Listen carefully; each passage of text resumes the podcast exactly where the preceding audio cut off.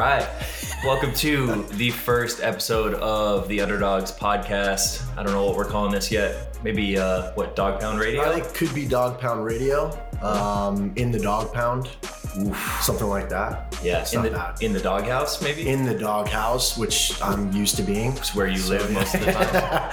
uh, either way, you know, we're stoked to talk more about what's going on in house in Vegas, what's going on kind of in the CrossFit space. But the reason we're getting this episode out is because we just wrapped up the Rogue Invitational. You were just there with Ricky. And so we just kind of wanted to go through the weekend, recap some of the events, talk through your mindset, talk through Ricky's mindset, and just kind of highlight some of the fun moments we had there. Yeah, for sure. Yeah, happy to be back, but uh, it's always good. There's no substitute for experience, so it's always good. And I, I always forget, like with Ricky, right? I mean, he's in the last five years, he's had like, you know, this is his basically his third major competition. so it's it's crazy to think like how much he's playing catch up as far as these big comps. So uh, you know, a lot to go through, a lot to assess, and uh, you know, we'll we'll we'll gain a lot of knowledge from it for, For sure. sure. Yeah. For sure. All right, so let's get right into it. I mean, first event of the weekend happened on Thursday. We didn't know about it Yeah. until pretty damn close to the event. We didn't know what the specifics were of it until the day of. Like, Yeah. just kind of walk walk us through that in the timeline.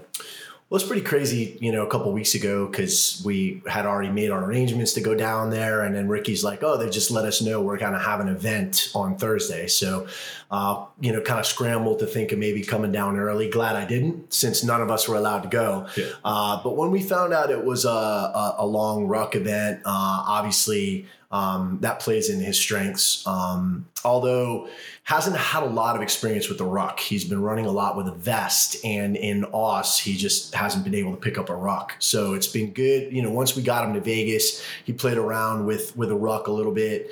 Um, and when we talked about the workout afterwards, because obviously we didn't get a chance to talk about it prior to, he felt like he just went out a little bit too hot. Uh, I think he said, you know, his exact words were, I tried to break the fellas. Uh, and about a mile in, he realized he had almost broken himself. And he actually had to start walking a little bit.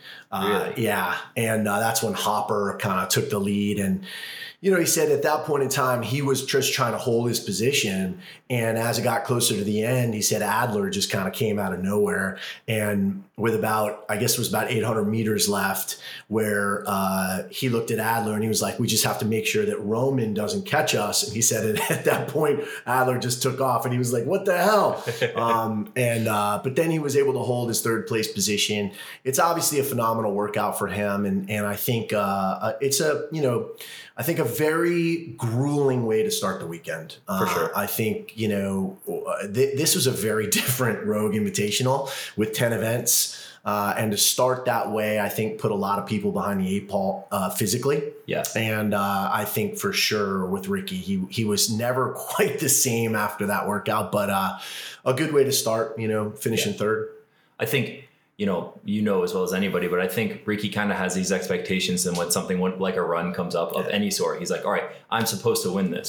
So no matter what happens, he takes off with the front group, saying like, "This is where I belong. This is where I'm going to stay." And I know I'm fitter than them on this, right? Like when we had the capital at the games, he talked about how you know he was running with Lazar, he was running with Roman, and they got to a certain point where Ricky was like, I'm not as tired as them, and he was able to take off. And I think this, the combination of what sounded like a really big uphill to start the workout Yeah. and the ruck was just not the same scenario, and he put himself into uh, hot water a little too soon. Yeah, I think there's a couple of reasons for it. I think one, just the experience with the ruck. You know, he Mhm. hasn't had a ton of experience. I think also, and and you know, this is just funny, a funny story, right? So Ricky's been struggling with shin splints. Yeah, Uh, so he he hasn't been able to run much, and uh, you'd say, "Oh, he must have been running a lot." No, that's not why he had shin splints. He had shin splints because he was irritated about uh, crossover double unders and not being able to be actually as good at them as his girlfriend. Um, so he would practice instead of five minutes of crossover dubs, which is what it says on his programming, he would do like an hour. And he did a few weeks of that to where he got good at them, but where he just absolutely destroyed his shins. So he wasn't able to run a lot going into Rogue, and I think that that was a little bit of a wake up call. You know, obviously he's a phenomenal runner, but it's also a situation where you can't just start, you can't just cut it out, Yeah. and then expect against these phenomenal athletes to just be able to ah dial it up. You know what I mean? I'm a great runner. I'm just going to beat them. Well, you came in third, which is still great, but it's also a scenario where for him, he's like, if there's a run, I want to win. Right. Um, so I think that that was actually probably pretty good for him to see, Yeah. um, because I think it's something we need to make sure that we're touching on in his in his training. For sure, and I think it, it's a it's a good reminder for him that he has to not only respect the field more in some of those events, but also respect the workout, right? And not just come out and say like, "I can beat this workout," Yeah. because that's not going to be the case all the time. And Yeah. you know, realistically, this is kind of him going into his sophomore season again, Right. and so there's so much that he can learn, which is such a positive thing going into next year. It is. It's it's exciting because I think you know uh, he he really does still have the trajectory where he can get considerably better. Uh, there's a lot of things that we can do. I think over the next year. Uh, you know, and and. You know, and, uh, we talk about him coming third at the CrossFit Games, but I, you know, which was obviously amazing. But Ricky's goal is to win the games, and you know, the fact that, in my opinion, he still has room for improvement is very exciting. For sure. All right, moving on. Friday's events. We knew these events, but we found out pretty quickly we didn't know all the details of these events. So the first one that came up was the ski bar event. I think we found out on Katie Henniger's Instagram that uh, they would not be using a regular bar for the bar muscle ups. Yeah. It would be a giant log, right? So the, Yeah, pretty much. workout- That's exactly a good way to put it. the workout Yeah. was uh, what 20 bar muscle ups, 40 cal ski, 80 GHDs, and then back down the ladder, 40 cal ski, 20 bar muscle ups. Right. So, what did you think about this workout initially, and then what changed in game plan with Ricky once we once we got the details? Yeah, it's funny when we went out to dinner the night before, and all of us were sitting around like, "Oh, it's a GHD race. Yeah. You know, everyone's going to go unbroken on the bar muscle ups. Uh, you know, you just got to take it easy on the ski and not burn yourself out. But but you know, it's going to be a GHD race."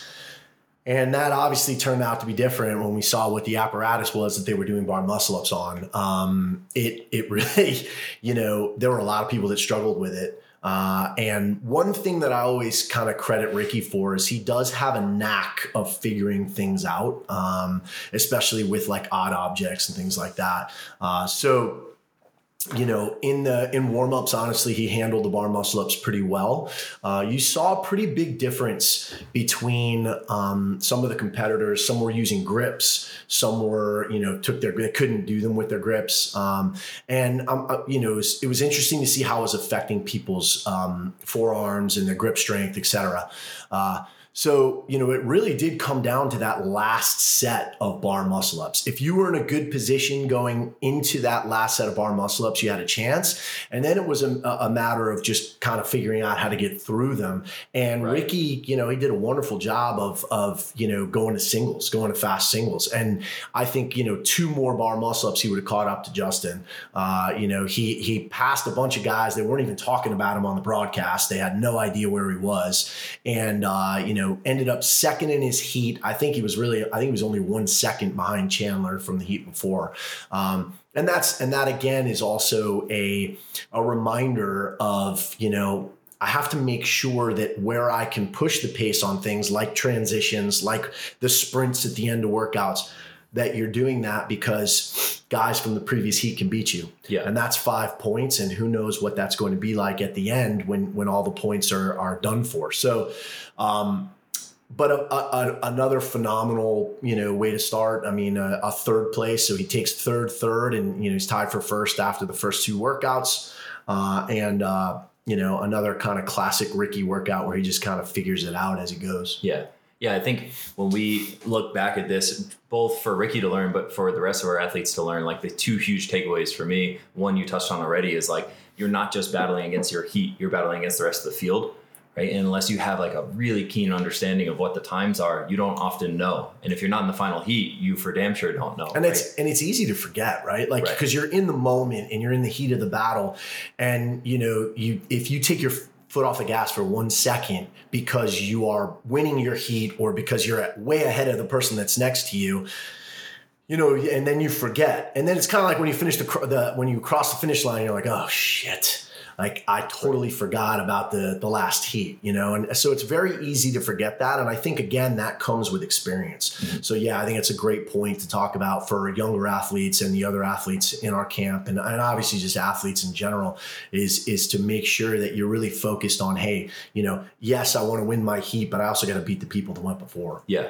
and I think the the second piece to go with that is it's not about how you start, it's about how you finish, right? And this is something that Ricky has struggled with a lot because he has a tendency to kind of come out like a cowboy in the beginning of workouts and maybe not overestimate his ability, but overestimate how he's going to feel at the end of the workout, right? I think he started with a set of 10 in the beginning and he finished the workout doing all singles. There were guys that started with singles from the beginning that were still pretty successful in the workout.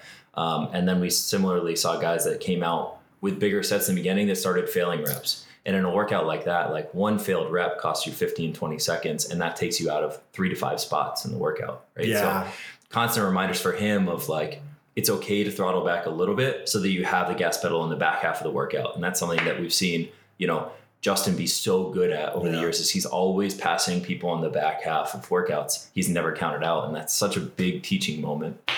Yeah, he does an unbelievable job of that. I mean, I think you saw that multiple times this weekend, and obviously we saw it a ton at the games. I mean, you know, in him passing Ricky in, in a lot of mm-hmm. circumstances right at the end of workouts. Uh, and I, and I think for Ricky, it, again, it's just a reminder, you know, in specific circumstances that like you you got to keep your foot on the gas the entire time. Um, but I, in that workout specifically, uh, I think for him, my biggest takeaway was just his, his GHD cadence. Mm. Um, you know, he gave up 11 reps to Justin on the on the GHDs. He was 11 reps up on on Justin, and I think Justin actually passed him, and, yeah. or they finished kind of going to the skier around the same time. Um, and you know, I'm I'm proud of him in the sense that you know GHDs used to be a, a, a pretty decent weakness in the sense that he he just always struggled because it would bother his back. Yep. And the fact that he got through those 80 unbroken was a big win, but it's still like now we've got to get through those 80 unbroken a little bit faster. Yep. Um, and and so again, these are just the little things that you take away from workouts when you when you look back at them and you assess the workout and you say, okay, like where can I make up five points? Mm-hmm. Where can I make up 10 points? How do I maximize points? And for us in that workout, without question, it was the GHDs. Mm-hmm. If he's a little faster at the GHDs, honestly, he wins that workout by a decent amount. You know, I mean, if he can at least hold his his uh, you know where he was when he went up against Joss on the on the GHDs, if he can hold his position, then I mean, you're talking about an 11 GHD lead. You know, that's a pretty decent amount of time.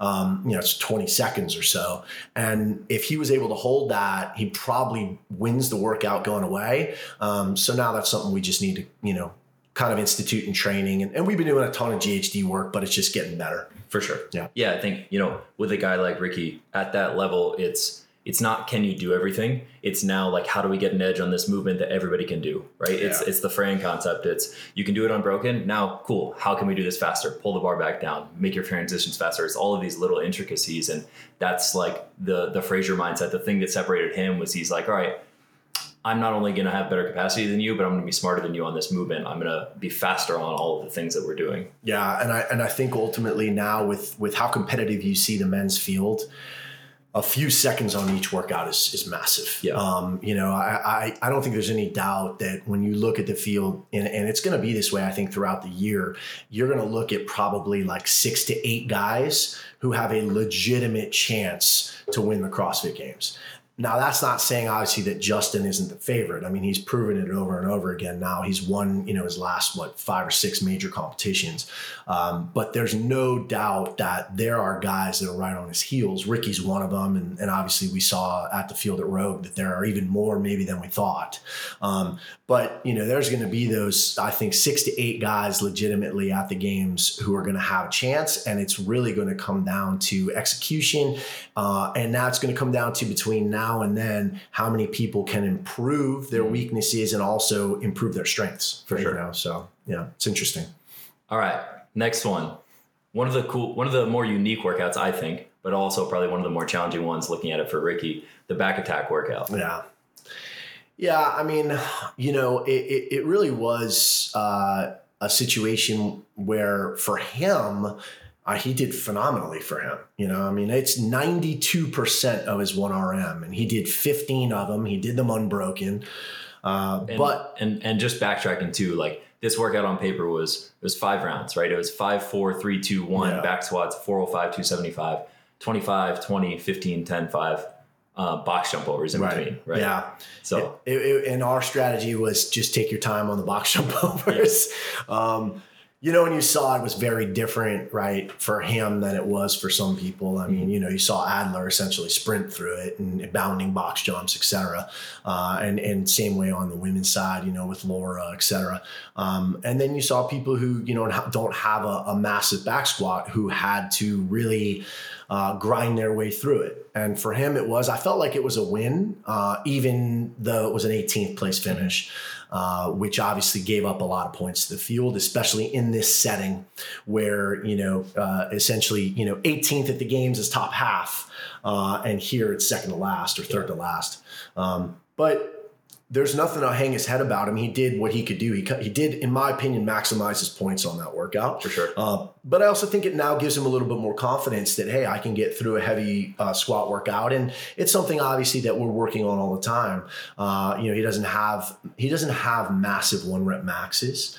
Um, you know, he has big big capacity obviously and his fitness is phenomenal but again it's just something that i think we can improve on and, and even if we take his you know his one rep max and we add 10 to 15 pounds to it you know, I, I think you look at a workout like this, every little bit helps. And, and also, I think his power endurance, you know, just continuing to work volume, et cetera. Um, but at the end of the day, this this is one of those workouts in a rogue event where you've got 10 events that when you come in 18th it's very hard to say okay at that point like i i now i can't have another finish like this if i want to finish on the podium. Right. you know and, and so you know that was the one event that we circled that was like okay this is going to be challenging for us. And uh, i think he did what he could do. I think we were hoping maybe it would be like a 12th to 15th but man those fuckers are strong. So strong. it was it was tough. I mean, yeah, I looked at this one and you know, for for people that know this stuff a little bit better, 92% of your 1RM is generally considered like a 3 rep max, Yes. right? For a CrossFitter who has a bigger endurance base, maybe that's a 4 or 5 or something. So we look at that weight and we're like if he can get the 5 unbroken, then that's going to be a win. If we can stay unbroken on the 4 on the 3 and so that was my first concern and the fact that he got through that, I mean, that's our win, right? And that Yeah. just that just highlights how important it can be to build the top end for athletes because you know the bigger your bucket is the less of that bucket we're having to use when it comes time for that event. If you can squat 500 pounds versus 450 then that 405 is going to look much different. So i think people get lost sometimes in trying to figure out like am i trying to build a ton of volume at this weight? Am i trying to build my top end? I think there's a time and place for both. The off season maybe is that time for a lot of people to like build that top end number so that your training percentages can go up and you're able to kind of work through those weights a little bit better. Yeah, and and this was interesting. I mean, this is the first time I can remember in competition uh, a a back squat workout at that weight at that volume. Yeah. Um, you know, I'm, I'm kind of hoping now that we've seen it in Rogue, we won't see it for the rest of the year. Uh, selfishly for Ricky, Um, Somebody's going to look at it and say, that was a great idea. yeah, Let's do it again. Yeah, and I, you know, they'll probably pick a, a, a different movement, maybe a front squat or an Yep. overhead squat, etc. But but uh, it, it definitely was an, an interesting spin on a heavy back squat. Obviously, we saw that there were several athletes that could handle it pretty well and pretty easily. Uh, but without question, you know, his skill set, it was definitely a win. Mhm. Uh, even even and, and that's an, that's interesting too because it was an 18th place, but it was a win. Right. And there are some workouts where for you, like top three, that's the expectation, that's the win. But then there's going to be some where you know if it's not if it's a weakness workout, like 18th, if that's the best you could do, that's a win. And, and that's so important for the psychology of an athlete, right? Is, you know, think you're Ricky, you came in third of the games, you expect to be, you know, one of the top three fittest men in the world, but you take an 18th on a workout.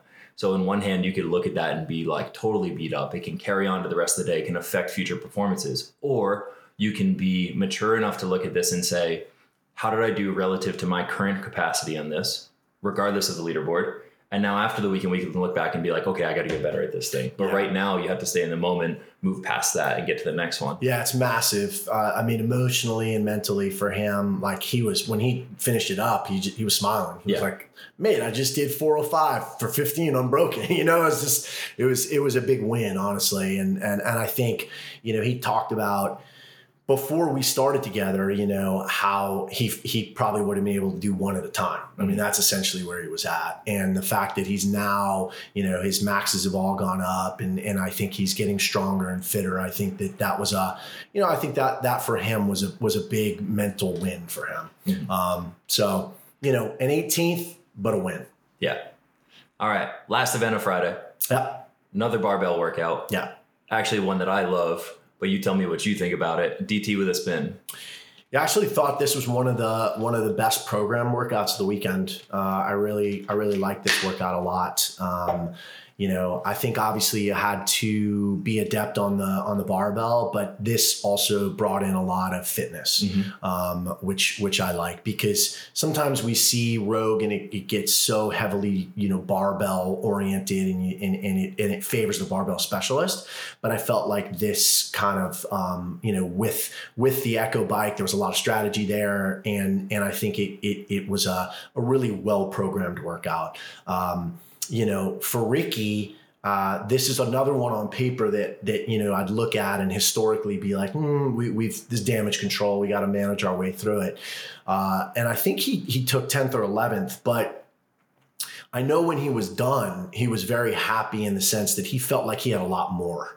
Uh, he felt like he, you know, he was like, man, I've I've improved a ton with the barbell, but I just felt like my fitness was great. And you know, his only regret was that he didn't start his kick earlier. He felt like he waited too long to try to push against the field, and he made up a lot of spots on that fifth round. But he felt like he could have pushed in the fourth round and maybe even jumped up to the top five because you know he he really felt good when it was over. You know, so you saw a lot of people who were smashed Yeah. and he he felt like he was in great shape at that point. So that's great for me to know and good for him to know that on a workout like this that you can you can be more aggressive Yeah. right um, i think he was probably a little bit cautious and conservative and now when we look at something like this we can say okay we can push a little bit more and instead of trying to play it as a damage control workout we actually can you know try to think of hey this is something we can finish top five or top six Yeah. so I, I think it was a win for us. Uh, it wasn't a win on the scoreboard, but I think mentally it was. Yeah.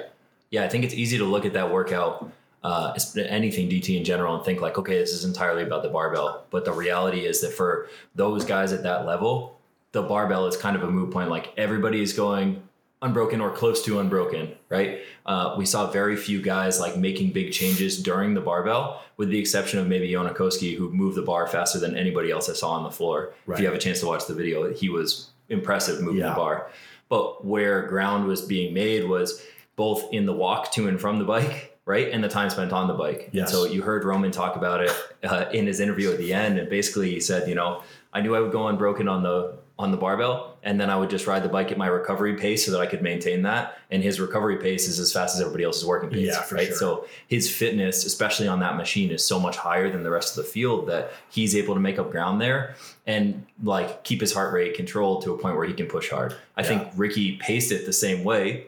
His paces just aren't quite as high as somebody like that, right? So now he knows, like, okay, if I want to do a little better, I have to get a little closer to the sun on this workout, push a little harder. But you know, he paced well, knowing what the task was. Yeah, uh, and I, I just think anytime you get a machine, Roman has a huge advantage. Yeah. I mean, he's just such a monster on on machines. Uh, you know, but but yeah, for Ricky, I think it was just a matter of he probably could have pushed a little bit harder on the bike. Um, and I think his last two rounds, especially, Yep. like like essentially stay with the field on the first three, um, or or stay in touch, and then on the last two rounds you make your move. And I, I think that was the biggest thing he was kicking himself for was just that he didn't really make a push. If you watched his urgency in round five, it was very different than it was Yeah. in round four and three and two and one. So ultimately, I think for him, knowing knowing that he could push a little bit sooner, uh, you know, was was I think uh, again I think it was a mental win. Um, it it hurt a little bit on the scoreboard, obviously, uh, in that setting, just Yep. because of the way that the the the point values were. Um, so I think you know after after day two, you know, he was still in the top eight, he was still in touch, uh, but but certainly like those last two events for sure, you know, put him behind the eight ball as far as like our goal, which is obviously to finish on the podium. For sure. Yeah. All right. So we move through that. We get to Saturday. Ricky wasn't, he, he spoke to us about it. He didn't really speak to anybody else about it, but he wasn't feeling great going into the day. Yeah, it was surprising actually. Like when we talked on Saturday, um, he just talked about how smashed he was. Uh, his legs were destroyed, and I know he was concerned. He just felt like energy wise, he felt good, but but physically, uh, he he felt thrashed. Uh, and I, actually, we heard that a lot from several of the athletes, and I think that had a lot to do with the ruck on Thursday, and then that back squat workout on Friday. For sure. So I think that there were a lot of athletes who were, you know, physically affected greatly and more greatly than than they had been in a lot of previous competitions. Where Ricky said he was much more sore physically than he was at the games. Yeah. Uh, mentally, obviously, it's a whole different challenge, and he felt good mentally. He felt good energy wise, um, but physically, he was he was pretty trashed. Yeah. Yeah. And then, you know, they wake up Saturday, they're staring down the barrel of another workout that's going to be really heavy on their legs. They had, I think it's called the turtle, right? Yeah. Yeah. Uh, it, remind me on the Yeah. uh, So the turtle was it was an axle bar lunge Yeah. workout to start, Yeah. right? So they axle bar lunge down. They have a monkey bar traverse, pull the bag up the hill, and then same thing on the way back down, back to the monkey bars and the lunge. Yeah, what's crazy is I think you know w- we watched the women's heats, Yeah, and uh, you saw the method for the women on the sand. The sandbag pull up the up the hill was a massive separator. right. And with the women, you saw the method where they were they were essentially doing two long reaches and then a yank, Yep. right? Trying two to long heave, and a yeah. Use your lower half, use your hips. But it actually turned out that for the men, that wasn't the best method. No. It was the long hand over hand. It was a lean back, hand over hand pull. And you saw that Kwant and Vellner definitely executed that, that Yeah. the best. Ricky got to the top of the hill, right? I think at the front of his heat or like, you know, close to the front of his heat and, and just didn't pull the sandbag up the hill as quickly as Kwant, you know, and, and a couple of the others. Um, he was he was great. You know, he was he was solid on the on the lunge at the beginning. He was very good on the monkey bars, which I expected. Um, yeah, uh, the monkey bars yeah. that were a cool add, but almost irrelevant. really and truly that that that to me was the most disappointing part of the workout. I, I think that if they had done either they had put maybe four, you know, three or four of the monkey bars back to back to back, you Sure. know, to make it a long one, or they if they would make you traverse them, you know, four or five times, that would have been awesome, and it would have changed the whole vibe of the workout. Uh, because I think would have been would have been cool would have been to say you've got to get from one side to the other unbroken. You've got to do it five times. So now you've got to make the choice as to do I try to do the whole thing unbroken five times? Do I go once, Yeah. come down, shake it out, go another? So I think they could have made the workout much more interesting with uh, with the monkey bars and actually had that make a difference. Uh, but it actually turned out that that sandbag was was really the separator, Yep. the sandbag pull. Uh, and for him, he was kind of middle of the pack with the sandbag pull, and and again middle of the pack with the workout. I think that one he was a little bit disappointed in. I think Yeah. we saw that one and we said, "Oh, monkey bars, something a little bit more athletic, odd objects. This should be you know in our wheelhouse." And I think again, you know, finishing like right in that tenth to eleventh, Yeah. um, you know, it, it was definitely a, a disappointing finish. For sure. Yeah. I mean, I, I saw the monkey bars and I even thought similar to the parallel bar traverse at the games. I was like, hmm, what if they traverse across and they had to do strict pull ups on either end? Something and like- now then that's affecting the bag pull up the up the hill, right? Yeah. So something like that would be really cool. But yeah, this is the first time I think that we saw that the second heat, the final heat, had a big advantage over the first one. Because in that first heat, a lot of guys did it very similarly to Ricky, right? They grab with two hands, they try to use their whole body to pull up. And in a workout that has more pulling interference, that might make more sense. But with it just being one pull up the hill and nothing else to interfere, Sam was just so much faster pulling hand over hand. And then you saw the final heat, every single guy pulled that way Yeah. right? And so that was just, you know, he did the best that he could with what he had on that. We learned from it and we move on. But I even thought that the way that he lunged was a big win because in the past he's had a tendency to really blow up on like a heavy lunge for a long distance. You know, he blew up a little bit at the games relative to some of the guys he was racing with in that event. And so I thought that was a win. Uh, the monkey bars were what they were, and and you know he just didn't execute as quickly as other people on the bag. Yeah, and I, and I know for him too, going into that with his legs, he was worried about the, Yeah. the lunge. You know, he talked about how how how much his legs were smoked.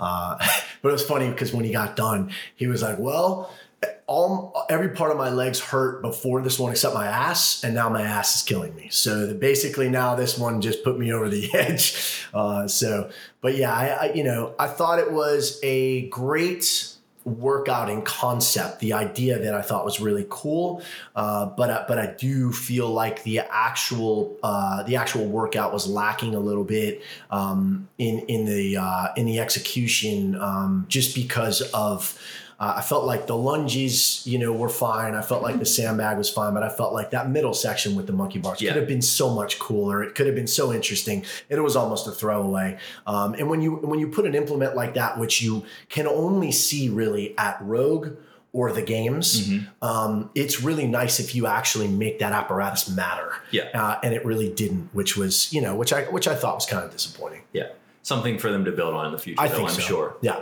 Um, all right, middle event of the day, the duel, the duel two. This is a long one. At least you know for those of us that were there at Rogue, this felt like it took five hours to get through. Yeah. The duel was you know our multi-round event, Yeah. elimination style, Yeah. one legless rope climb, ten overhead squats, sandbag carry, sprint to the finish. Uh, you know, I think people have grown to get excited about these like multi-round events where people kind of teeter down to who's the best at this workout. Uh, in the beginning, I was really curious about the single legless rope climb because I felt like it became, especially for the men's field, it was almost useless in that everybody can do them, everybody can do them fast, and you're only doing three to five rounds, which is not a lot of volume for it. Um, and so I felt like that was not a significant enough piece of the workout, but Yeah, I you know, uh, I don't know if it's our job here to to necessarily like criticize programming, uh, but I certainly think that this is the type of workout to me. There's a couple of problems with it on on several levels. Um, I I think first overhead squats at at a lightweight a- a- in an elimination style workout, it it really lends itself to kind of disaster on on as far as the subjectivity of the Sure. judges. It's really challenging to get consistency across the board with judges. Yeah. And you saw that. I mean, you saw that one or two no reps cost people from getting into the next round. But the problem is, is it down the line, other people's, you know, other people were doing their reps more egregiously and weren't getting called. Yeah. And I think that if you're going to have elimination style workouts, you need to choose movements that are very, very easily judgeable and then where we can create consistency across the Mm-hmm. Yeah. judging. And this was a scenario with the overhead squats, especially at that weight because Yeah. it's so fast that you just, you, it, it was a, a crapshoot between judging. And that really was upsetting to see. Um, and and I don't think that that's any individual's fault, right? No. If you watch this, this, or if you've ever judged an event, the speed at which that's happening, the caliber of athletes you're working with, what's on the line for that, like people are doing the best they can, Absolutely. but they're just not set up for success as a judge in that scenario. That's exactly what I was going to say. Set your judges up for success, uh, and I think you could you could have made that uh, elimination style workout with uh, uh, rope climbs and a sandbag, Mm. and and and it could have just been that. You know, it could have been you know uh, you do your legless, you come over, you do five sandbag cleans, and then a run, and that would have made things so much easier to judge. Yep. Uh, you know, I think the overhead squats made it really challenging. Uh, I agree with you. I think on the men's side that maybe it should have been two legless or maybe a, a different a different uh, standard on the legless. Uh, I think we saw that there was some separation there on the women's side, but I think on the men's side that that, that legless rope climb has now become so easy Yeah. for these guys. it was a buy-in, yeah, right? and and I would have liked to have seen something a little bit different. Um, and uh, the sandbag actually turned out to be like the the, the biggest separator. It was you awesome. Saw, and you saw a It lot of people fall. You saw a lot Yeah. of people who struggled. with it. You saw a lot of crashes, and you know, we will avoid talking about the finish line Yes. debacle with how that Yeah. works. That's not for us to Right, talk about. But right. but yeah, it, it felt it felt like it turned very much into just a cycle speed event for the overhead squat. And Right. maybe if that's what they're looking for, then like cool, they nailed that. But uh, yeah, Yeah, and the and then the other issue that I had with it was just uh, it took so long Mm. uh, for them to calculate from each round to the next. So uh, the men's field was waiting back there forever, Yep. uh, and I know they did the best that they could. But in my opinion, you know, one you've got to be able to get through it a little quicker, and also they had no there was no reason that they needed to go from ten to five to two. yes, They could have gone from 10 to 5 and called it at that, Yep. and that would have been fine. We had the same results basically every single round. for sure. Uh, so, so I think that you know they just did one too many rounds. Uh. But as far as Ricky is concerned, I think this was the one event from the weekend uh, where we we were we were definitely the most disappointed after Yep. this one. Uh, this was one of those workouts where you finish and it, it, it you know you make a mistake and that mistake turns out to be like a gut shot, you know, and that's what it felt like because I felt like this was the workout middle of the weekend. You can it's moving day. You know, you didn't have a great finish in the morning, but it wasn't catastrophic. This is a workout that's rope climbs strength you know overhead squat is is certainly it's not a strength but it's not a weakness it's Right. something that he can do and generally picking up that sandbag and moving with the sandbag Moving of any very good Yep. um, and uh, you know he he looked very good on the rope. He got called for one no rep on an overhead squat, which honestly I was watching it and they all looked the same to me, and I was concerned about that obviously. But that's not what cost him. He was in a fine position. He was in third in his heat. He easily would have moved on, and right towards the end, he fell with the sandbag. Yeah. Uh, and you know, I think it had to do obviously with with global fatigue. I think you know he was super fatigued from the first two days. His legs obviously were smoked, but I also think it was a matter of just trying to move a little bit too quickly, Yep. and he got leaning forward and he fell, and and it cost him. And and it was a it was a major mistake. It, it he didn't make it through to the next round. Finished in 18th. He only gets 10 points or, Yep. or 15 points, and uh, I think that was one where he was he was definitely. I, I don't think there's any question he makes it to the top 10 if he maximizes, uh, but I even think he might have made it to the top five. And, Sure. and so, right there, you're looking at a difference in 40 to 70 points, which is almost impossible to make up at that point. Yeah, I mean, this is it, it highlights the compounding effect of making mistakes, right? You make one mistake, all of a sudden you feel like you're behind. You feel like you have to rush more, and then that leads to another mistake.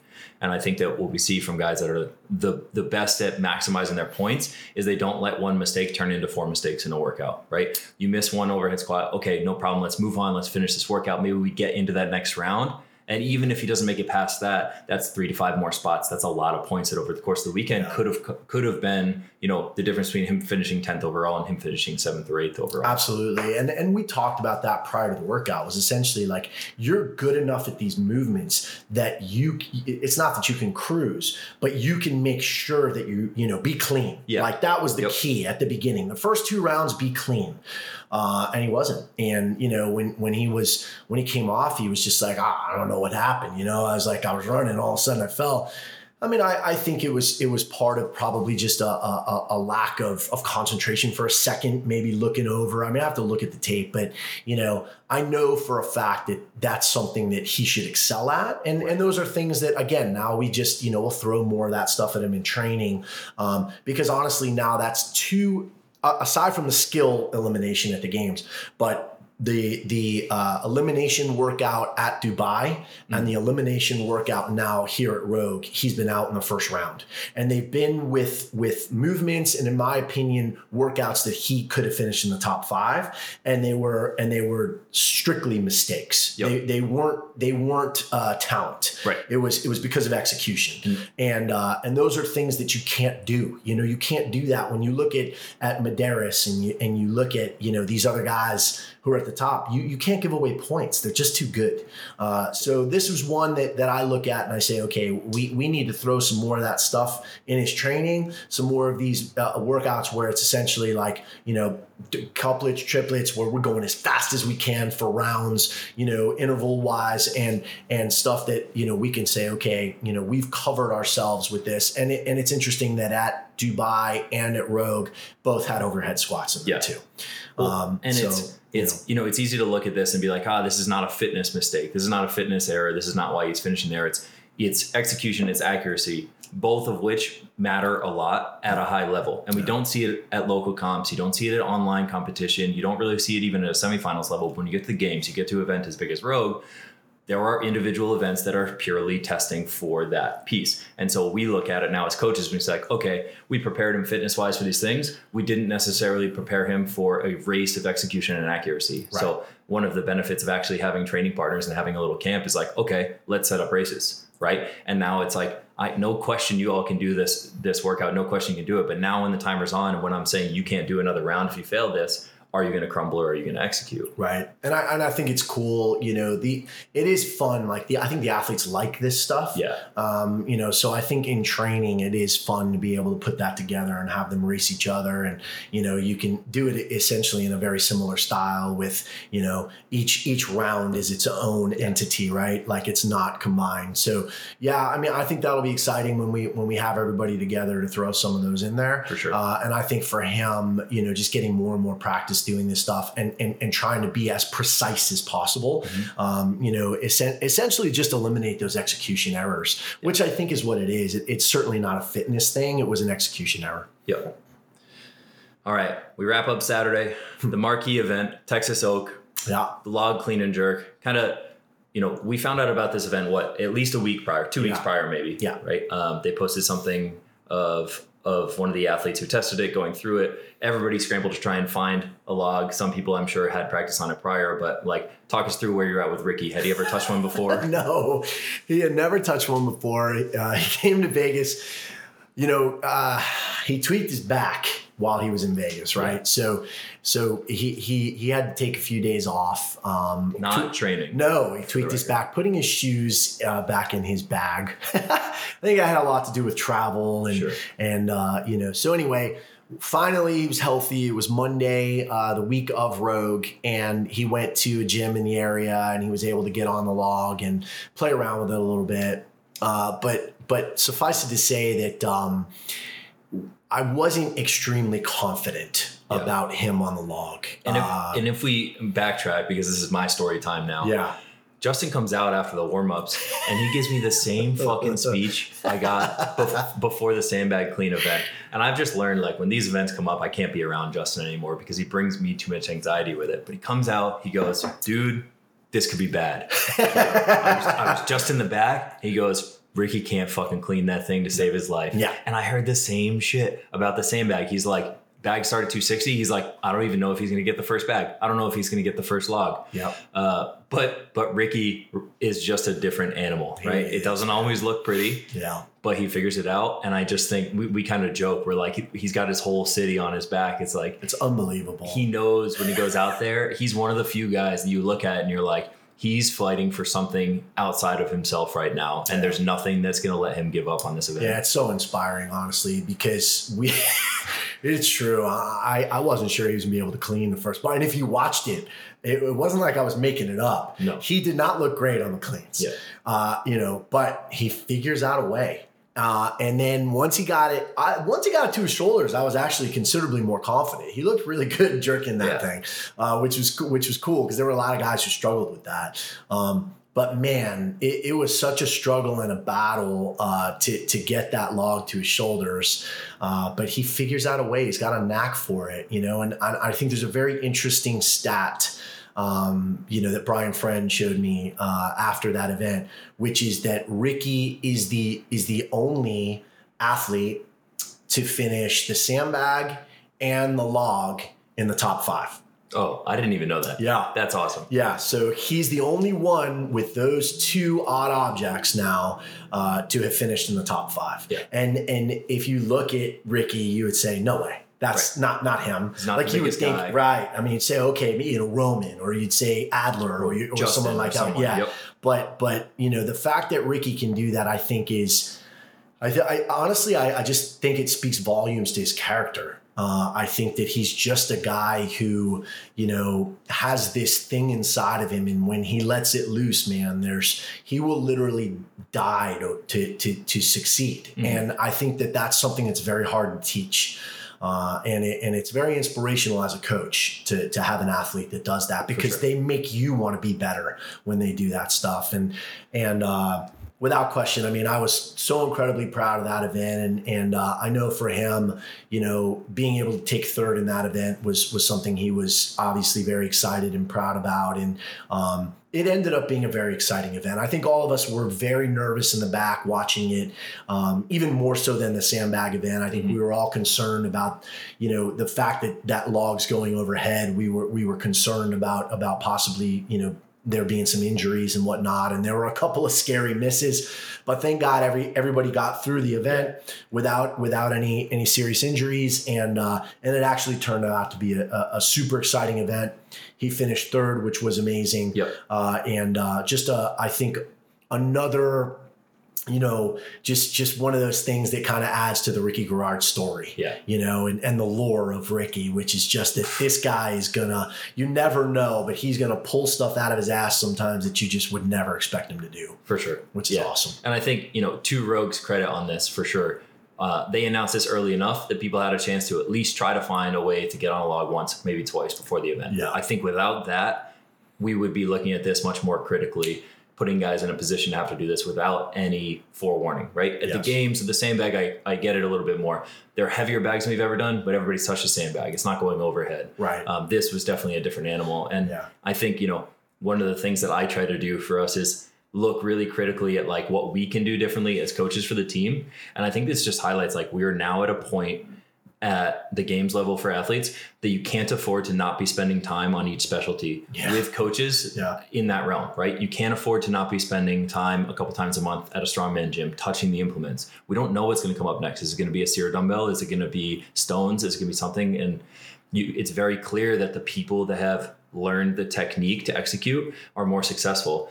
And even if that's not the case, right? Like Ricky's technique was dog shit. He was he was not the most technically sound guy there. Absolutely. He finished third, but the toll that that takes on his body compared to some other guys, I guarantee is much higher because he's having to find a way to will himself through this right. instead of using technique, which is no different than like somebody learning weightlifting for the first time. Absolutely. Right? And I also think that it, it, it's now kind of shown us that anything is in the realm of possibility. Right. So, you know, they've gone sandbag, now they've gone log. It's like, what are they going to do next? You know, we, we you mm-hmm. have to keep, you have to keep pushing. You have to think outside the box. And, and us as coaches, like, you know, I think it's it's gotten to the point, right, where it was just, and I think it was tiresome for all of us. Like oh, another snatch event, another clean and jerk max event, and I think the fact that they've they've done this now, I think it's it's put the athletes on notice yep. that they've got to be prepared, and I love that. I, I I think it's really cool because it is CrossFit, and we do talk about you know the unknown and unknowable, and and now anything is is game. So we we've got to be prepared for it. And and I think that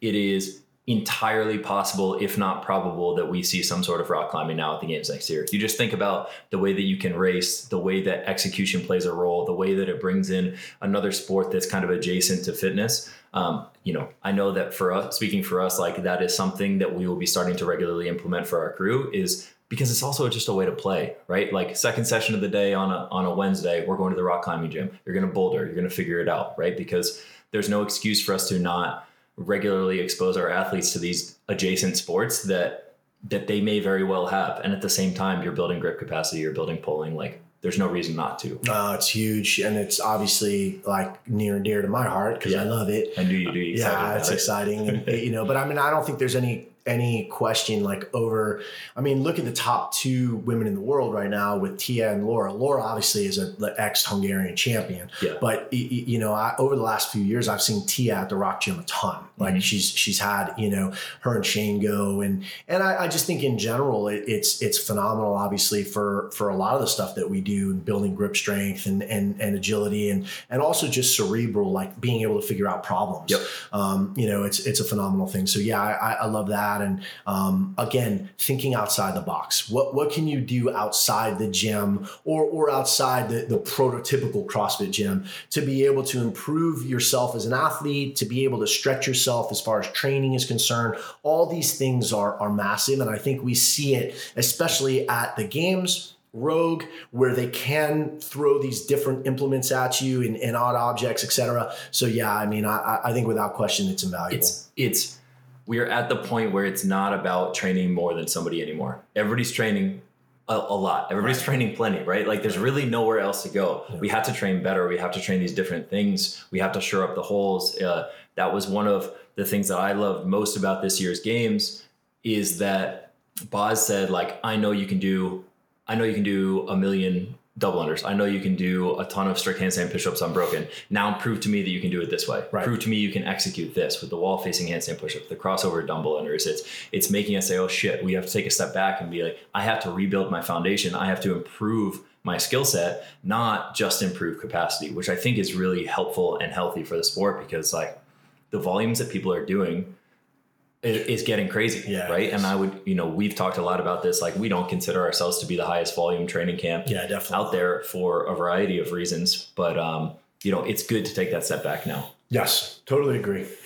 All right, on to Sunday. Yeah. This is actually my favorite workout, um, just because I think that you know this snatch and press event highlights you know your fitness, highlights your strength, highlights uh, strict gymnastics capacity, which I enjoy seeing. But it's a workout that has such a fine line where if you go a little bit too hard, a little bit too hot, you reach that point of no return. And you see this with people is like you know, if you do one too many reps on the set on the strict parallel handstand push-up or really any strict handstand push-up variation, like you might not be able to come back. That might turn into a 60 second staring at it.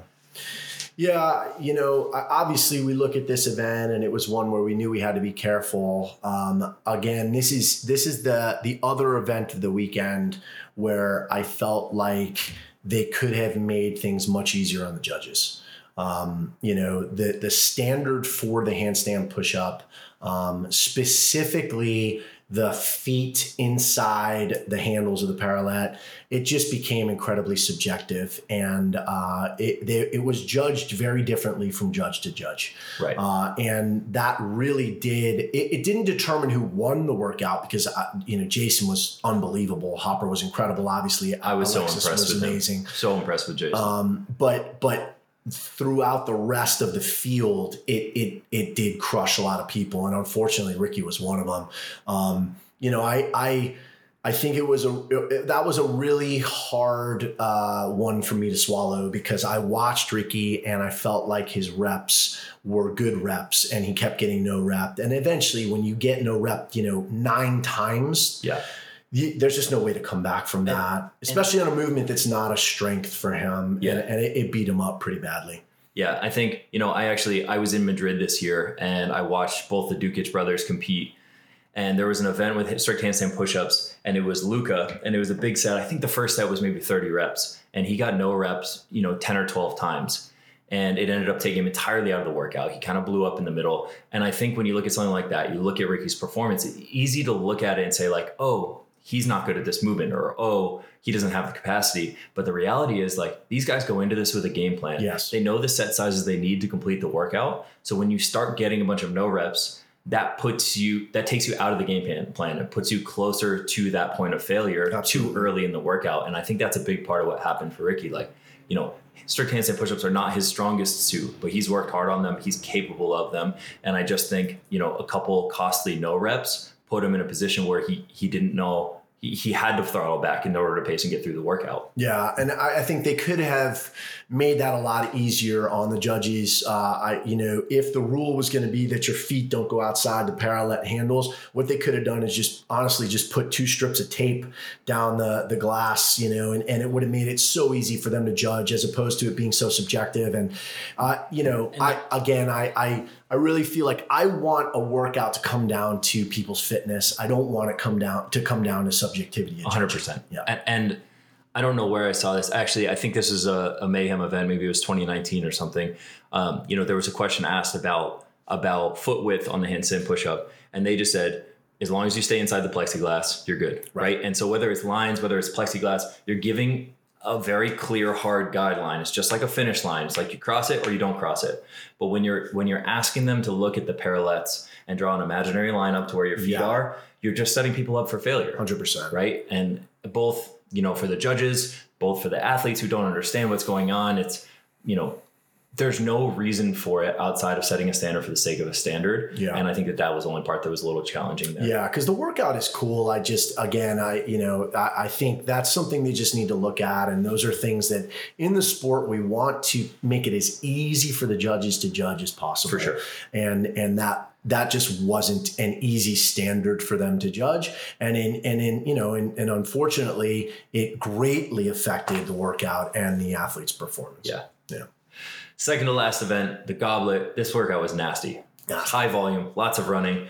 Uh, seven rounds, seven muscle ups, a hill sprint, 11 goblet squats. This was not a hill sprint. And I knew this when we read it because I was thinking about the field uh, and, you know, the distance they cover. But this was like a 200 meter run into a hill hill run that turned into some guys walking up the hill. This was, you know, a jog at best for guys. Um, this was a tough event. Really hard event. Uh, one of those events that we circled as one that Ricky could win. Yep. Certainly a, a wheelhouse workout for him. Ring muscle ups are you know one of the strongest movements. Running, obviously, uh, the squatting. Uh, I think took more out of people than they expected it to. Um, but in general, this was the workout that I, when it was over, it it, it really proved to me. You know how physically affected he was Yes. uh, from the rest of the week. For sure. Uh, this was the one where he just looked at me and was like, "Man, I'm I'm fucked." And- like I I it- tried as hard as I could, and I just couldn't push the way I normally push. And it wasn't just him, No. right? We we heard, you know, we had a chance to talk to Roman's coach, and we heard kind of the same thing. It- Yes. It was visible for Roman, right? Yes. He he was riding on empty. Ricky a little bit too, because this is a workout where I thought throughout the whole the first five rounds, I thought Ricky paced it beautifully. It was him and him and Pat out in front. They were kind of working together, not working together, but they were they were side by side in the whole thing. And I said, "This is it." I said, "We're going to get to the last two rounds. Ricky's going to be able to push the run a little bit more, and he's going to pull ahead because that's you know that's the sort of workout that he does that in, Right. right and he just didn't have that gas no, and, and he said, you know, he he said, listen, he's I just, you know, I just couldn't, you know, Mm-hmm. and and so you know that that to me makes me think a little bit about okay, like what do we need to do, and and you know to make sure that when a workout like this comes up, that he's got that reserve Yep. over those last couple rounds, and I think part of it, you know, could be travel, obviously, part of it was the weekend, but in general, I I, I think I think what's so important for Ricky uh, is Ricky let's be honest, right? Ricky's a flawed athlete. He Yeah. doesn't have the best positions on certain things. He certainly has uh, some deficiencies, but but he's unbelievably fit. He's Yes. got a world class engine. Ricky needs to be the fittest person on the field, you know, as far as his engine is concerned. Is it in a lot of ways the way Briggs was for so many years, where she could make up for a lot of her deficiencies because she was just so fit. And for him, that's a workout where, you know, he's just got to have that engine for days. Mm-hmm. Doesn't matter how long it is, he's just got to be able to keep going. And I think that's something we can look at and say, okay, you know, let's just make sure that, you know, as far as your your running program, as far as your you know what we're doing in metcons, as Yep. far as what we're doing with conditioning, that we make sure that that's never an issue for you. That that no matter what, if it's if it's an if it's a question of engine, that you've got the best Yeah. engine. and that's and that's generally where he's at right, Right. like ricky has a nearly five minute mile right ricky Yes. can recover running a 530 540 mile we've, Right. we've given him light day 5ks and the paces that he does are laughable on that Correct. right and so you look at this workout and like people think it's a ring muscle up workout well all of the top 10 men in the field did the ring muscle ups unbroken. It was not a ring muscle up workout. It was how well can you recover while you're running in between? What pace can you hold? And Yeah. Hinshaw talks about this stuff all the time, right? But like we're not at the point where where it's just the skills that are holding people back. It's like how easily are you able to recover? Absolutely. How fast can you move between things uh, and get right to work? Right. And so those are things that we can take a look at in training and, and, and really start to pinpoint to make sure that, you know, when we have a workout like this again, that, that you know, he's able to push those Yeah. last, you know, two rounds. And it just, and you know, we can talk about this a little more with the last workout too, but it just highlights, you know, this is now the second major competition for Ricky that was a really long weekend, 10 plus workouts, right? The Mhm. games in here. And, uh, you know, he just, he struggled both times with maintaining energy on the last day or two, right? Mhm. His capacity for a long weekend just isn't quite there yet. And Yeah. there's a bunch of things that feed into that. I think part of it is sort of the emotional stress that he puts on himself right. part of it is you know some of the the tests that they've had have been fucking grueling but Right. we have to expect that and part of it is um, people don't realize or appreciate this but like he's only been training full time again for a year maybe Yeah. less Yep. right and so you look at like the number of years that it takes to lay the foundation for these things. And Ricky's still kind of getting back to that point. Absolutely. So I think that's a big thing that we look at going forward is like, you know, we expect open quarterfinals, semifinals for him to be able to move through. We get to train for a whole year now for the games test. So we get to train a whole year to be able to sustain 15 workouts of varied domains over the course of a week. Yeah, I mean, I'm very excited about it. Honestly, I think it's you know we, we can take these last two events, uh, you know, competitions with the games and Rogue, and really build on them for the season. Uh, and and I think ultimately we can you know continue to have him improve and, and be yeah. a, a better and better athlete. For sure, for sure. All right, last event. You know, for us at this point, obviously we go into an event with Ricky, and our expectations are our podium. Yes. Maybe not necessarily expectation every single event, but like we know that he is capable of that sort of performance. Yes. We're going into the final. We know that that's not necessarily the case. Um, you know, so we're trying to manage that. I know for you, one of the one of the skill sets I admire of yours the most is your ability to motivate people right? No matter what the circumstances are. And I think for Ricky, being around the 10th place spot going into a workout is it's not what he expects. It's easy to kind of take the wind out of your sails. It's easy to want to cash it in on the last workout. Yeah. What sort of conversations do you have going into a final, going into this workout, which is heavy grace?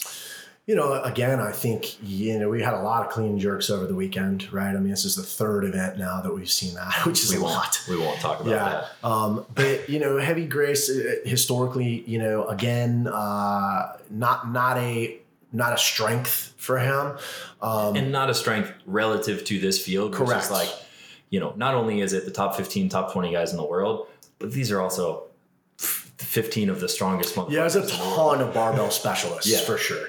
Um, and you know, we talked about one going in. You know, he still was in striking distance for the top ten, which which was a uh, uh, you know, which obviously looks a lot better than being on the front page of the leaderboard than the second page of the leaderboard. Yep. Uh, and and I think for him too, just in general, it's you know a lot of pride. You know, in the sense of every time he steps on the on the competition floor now, you know, people want to see how he does. Yep. And you know, he's a lightning rod. Let's be honest. He's a he's a polarizing figure. Um, so we wanted to try to finish the weekend as strong as possible possible. Uh, you know, and and and for us, it was basically like, listen, it hasn't gone the way we wanted it to go, but but you know, don't just don't just mail it in. Like right. you got to go out there and give your best. And and honestly, for him, I think this was another workout similar to DT where he could go out there and prove to himself, like I have improved Hell a yeah. ton yeah. with the barbell. Yep. And honestly, uh, for him, uh, you know, he's in the he's in the first heat, which is always tough. You're not in the second heat, so you know the second heat, obviously, you're going to have most of the time you're going to have faster, you know, faster yep. times. Uh, and he ended up third in his heat, which I thought was was excellent. He did a phenomenal job. Um, I think he finished 11th overall in the workout, but for him, again, he said he, he felt great. He said he, you know, he was surprised at how, how good he felt on the barbell, how well he was able to cycle. Um, you know, I think he was pleased with the way he finished and he was able to beat a couple of the guys that were right in front of him. Yep. And he was able to, to catapult into the top 10, which was a good way to finish. And, and in my opinion, again, it wasn't what we wanted, but a top 10 in an event with, you know, some of the best guys in the world is, is, is always a positive. For sure. And I think that's kind of a nice way to recap this is like, you know, I had a conversation with Ricky going into the weekend, and you did as well. We spoke about this after, and I think that he came into this event just assuming that he is still the third fittest guy, no matter what the competition is. Right. And it's a good reality check that, like, while we believe that, that's not necessarily the case on any given week or in any given set of workouts, right? He, like most athletes and all athletes, is not programming proof. And when a test looks a little bit different from the test that we saw at the games, and when next year's test at the games looks different from last year's test, he can't walk in assuming that he's going to place the same way. And so it's a great reality check. It's a good opportunity to really to test a bunch of things that in the past have not been strengths of his to see where we're at and where we need to continue to go. Because if we came out and we had a whole bunch of running tests, uh, we had a trail bike again, we had more traditional gymnastics capacity work that he thrives on, like maybe he would really excel, but we wouldn't have highlighted the things we need to work on. Yeah. So in that, coming in tenth is a win because it's going to keep him really hungry, yeah. and it gives us a good a good uh, look at the things we want to work at for the next six months. Yeah, without question. I, I think that was that that this competition specifically was a reminder and a reality check that hey, if if I give anything, this field's going to take it. Yep. Uh, these guys are really good. And I think it was good for him to, you know, I think there were guys that are in that field that he just thought, I'm going to show up and I'm going to be better than. Yep. And, you know, those guys will step on your neck, man. Like they want to win just as bad. They're all phenomenal. So it was a, it was a great reminder that, hey, I've got to put in the work and then I've got to execute. I got to sure. come and I got to execute. For so, sure. yeah, without question, a lot to take from, a lot to build on, and and and uh, you know something that that you know we'll take a look at and, and just continue to improve on. for sure. I mean, hats off to Ricky, hats off to Rogue, hats off to the rest of the competitors. It was a fun weekend to be a part of. Uh, hopefully, looking forward to going back next year. Yep. Um, and this is a fun episode. right? Yes. It's cool to get to The recap. first. We will do more of these recapping. We will also do more stuff, kind of diving deeper into coaching topics. Um, but whatever platforms this ends up on, once we actually get it published, uh, make sure to like, subscribe, share it with other people. Send us your feedback. We're always looking for feedback uh, because this is new and we just want to share more with you all. So, all right. Thanks, Keith. Bye, guys. If you enjoyed this episode, don't forget to subscribe to the show and please leave us a five star review. You can also follow us on Instagram at Underdogs Athletics or visit our website, underdogsathletics.com.